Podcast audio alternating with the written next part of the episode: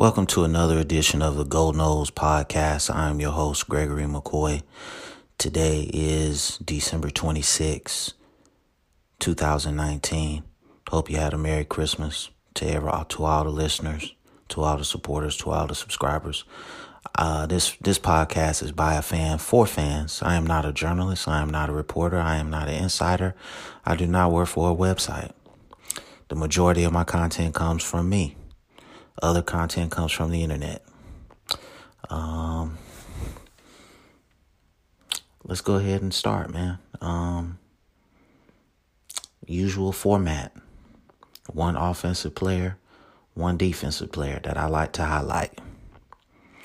Uh, first, I'm going to start with Brendan Gant, uh, safety, 6'2, 200 pounds.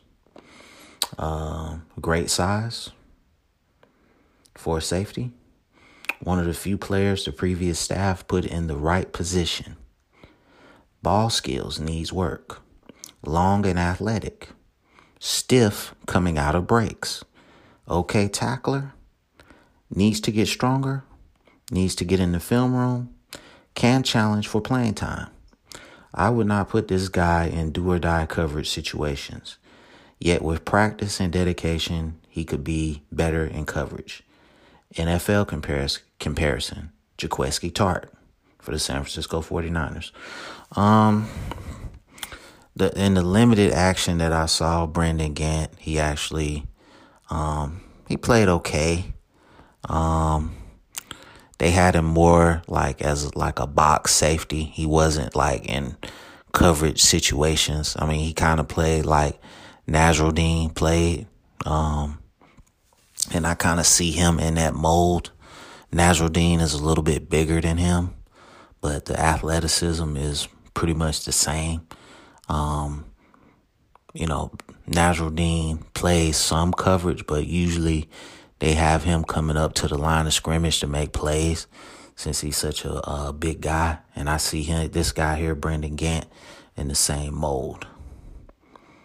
Um, next, Brady Scott offensive guard, 6'6, 312 pounds. Until Dontae Lucas arrived on campus, he was the best offensive lineman on the roster. Uh, it's not saying much considering how the offensive line has uh, played the last several years. Needs to get stronger, has trouble with bull rush and speed rush. Um, Randy Clements, being the offensive line coach, improved his game tremendously. Uh, gets overwhelmed with defenders his size and uh, needs to improve footwork. Overcame injuries to be a decent offensive guard. Has potential to be honorable mention uh, all ACC if he can do all the things I previously mentioned. NFL comparison Jordan Gross of formerly of the Carolina Panthers. Um, yeah, like I said before, Dontae Lucas came on campus. He was considered the best offensive lineman on the roster. That's not really saying much. Um, the offensive line has basically, for lack of a better word, sucked the last couple years. We really haven't had a decent offensive line since like 2014. Um, so to me, this guy needs to get in the weight room. He needs to get in the film room. He needs to constantly practice his technique and he needs to learn how to finish on pass blocking and run blocking. Um, and you know, if he can improve tremendously on that, then yeah, he could be an honorable mention, all ACC type player. Um, you know, like I said, there's nowhere to go but up for him. Um, he he's definitely not going pro. So he's gonna be back and he'll probably be the starter. And, you know, hopefully, you know, he can improve and, and become a better player. Um, so that was my break, my my breakdown on my two uh off my one offensive player and my one defensive player. Next, I wanted to do a top 10 on best football locations. Um, so you, all things being equal, if if if a recruit just wanted to go somewhere based on location, I think this these would be his top ten choices. Uh, number ten, Tallahassee, Florida. I mean, like I said, I think I've said this in several other episodes. Uh, Tallahassee, Florida is a great place to watch a football game. It's a great place to, you know, it's a great town. I've been there several times. Love it. Um, Tampa or South Florida. University of South Florida. Um, what's not to like about Tampa? Great location. Number eight, Las Vegas, UNLV. Enough said.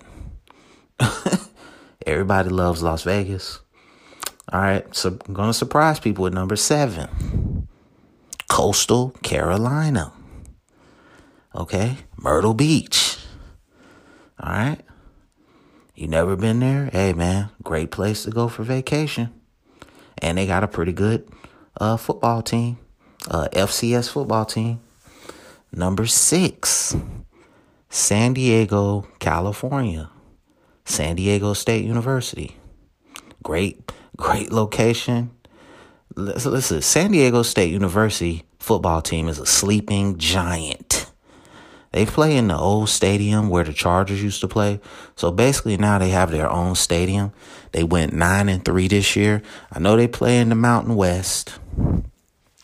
But if you could ever get a guy that could recruit to San Diego State University, like I said, sleeping giant. Um, number five, Miami, Florida. Been there several times. Enough said. I don't really have to do a selling job for Miami, Florida, man. Um, number four, Austin, Texas. Just like Tallahassee, Florida. Great college town. Great place to go see a game. I mean, if you've never been there, that's a great place. If you're like a young, you know, 18, 19, 20, 21 year old kid, hey man, doesn't get any better than that. Uh, that was number four. Number three, Los Angeles, California, UCLA, USC. I don't really have to do a selling job on Los Angeles. Okay? All right. Uh, number two, Boca Raton, Florida. Paradise, man. Been through there a couple times. hey, you you you you live down there, you in another tax bracket, man. Um, that was number two. My number one location. Um, just based on location, the number one place has got to be Hawaii. I mean, just imagine if Hawaii like was a great program you wouldn't. I mean, if they could ever get like a a good head coach, man, come on, Hawaii sells itself. So those are my top ten best locations. All right, and then I did another top ten for best pregame ritual. Okay, like before the game starts, the team will do something to psych the crowd up. This is what I came up with. Number 10, Oklahoma with the stagecoach. Uh, that's number 10. Number 9, Clemson running down the hill. Uh, number 8, Ohio State dotting the I. That's really the marching band, but it's the same thing. That's what they get hype about. Number, that was number 8. Number 7, Michigan running out and hitting the banner. Number six, Miami coming out of the tunnel with the smoke. Number five, Notre Dame hitting hitting the uh, play like a champion sign, coming down the steps. Renegade, number four, Renegade, dropping the spear on um, the Florida State logo one of the best ever, in my opinion. that was number four.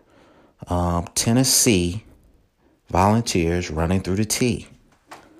Number that was number three. Number two, um, USC Trojan um, dropping the sword in the middle of the field. I think that's pretty much iconic, man. Um, that was number two. And then number one, I was have to say Auburn with the eagle, the war eagle. Like, how long does it take to practice that? You have an eagle flying all around the stadium, then he just lands on the uh, his uh, owner's arm. That's awesome. All right. And lastly, I wanted to break down. I think I already broke it down, but I wanted since the games are going to be played on Saturday, the uh, 28th. I wanted to go ahead and break down the uh, college football playoff again. All right. Um, first game LSU versus Oklahoma. If Oklahoma plays a typical Big 12 uh, football game, they will get blowed out. Oklahoma's defense can't play with LSU's offense. Oklahoma's only hope is to RPO with Jalen Hurts and score on every possession.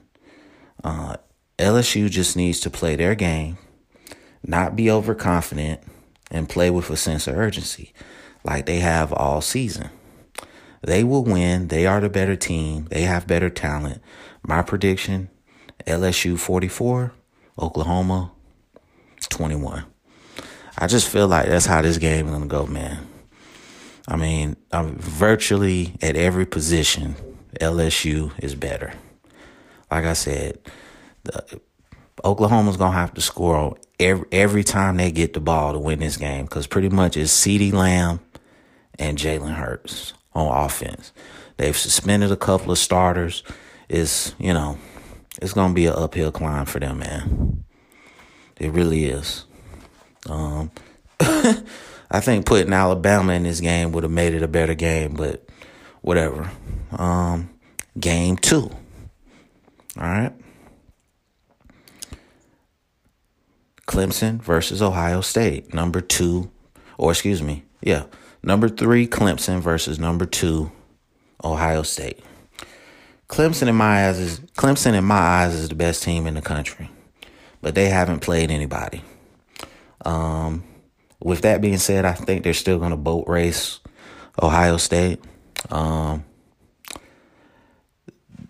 Ohio State is like, uh, you know, the only hope they really have is to slow this game down and run the football. If you're going to try to get into a shootout with Clemson, their defense is elite. And I think Brent, you've given Brent Venables basically a month to get prepared for you for your offense. So unless you do something totally different than what's on film, it, history says that he's gonna get stops and get that ball back to that offense. Um, I'm picking Clemson to win easily, man.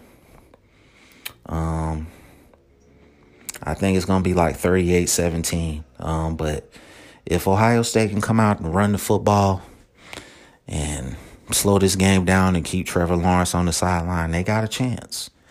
Um, Justin Fields is going to have to run for at least, I'd say, 60 to 70 yards and he's probably going to have to score a couple of times. And then their running game is going to have to be tremendous. And the defense, Chase Young is going to have to play lights out. He's going to have to get a couple of sacks on Trevor Lawrence. So obviously, I'm picking Clemson and LSU to advance. And once that happens, Saturday, I'm coming with my championship uh, breakdown and preview. Um, so that's pretty much going to conclude episode number 26. I want to thank everyone who listens to this podcast. It's available on YouTube. Subscribe, uh, like.